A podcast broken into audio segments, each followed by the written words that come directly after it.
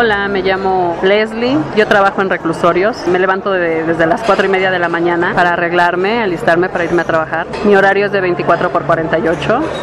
En el centro en el que estoy me dedico a, atender a la gente. Uno como mujer en, un varonil no tenemos contacto directo con los internos más que con la visita.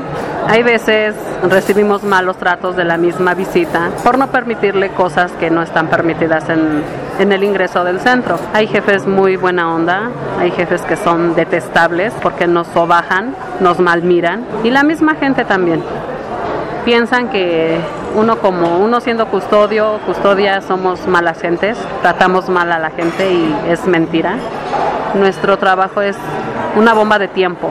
Como podemos estar bien, como en determinado momento puede explotar. ¿En qué sentido? En que se alebresten, se alteren los internos, provoquen riñas o hasta muertes. Y es muy bonito el trabajo porque, porque te dedicas a cuidar a la gente también, pero desgraciadamente también es muy mal visto. Yo me enorgullezco de mi trabajo, me ha dado muchas satisfacciones, es lo que les puedo decir sobre el trabajo de una custodia en reclusorios.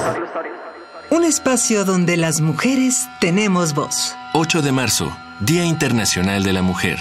Radio UNAM, Experiencia Sonora.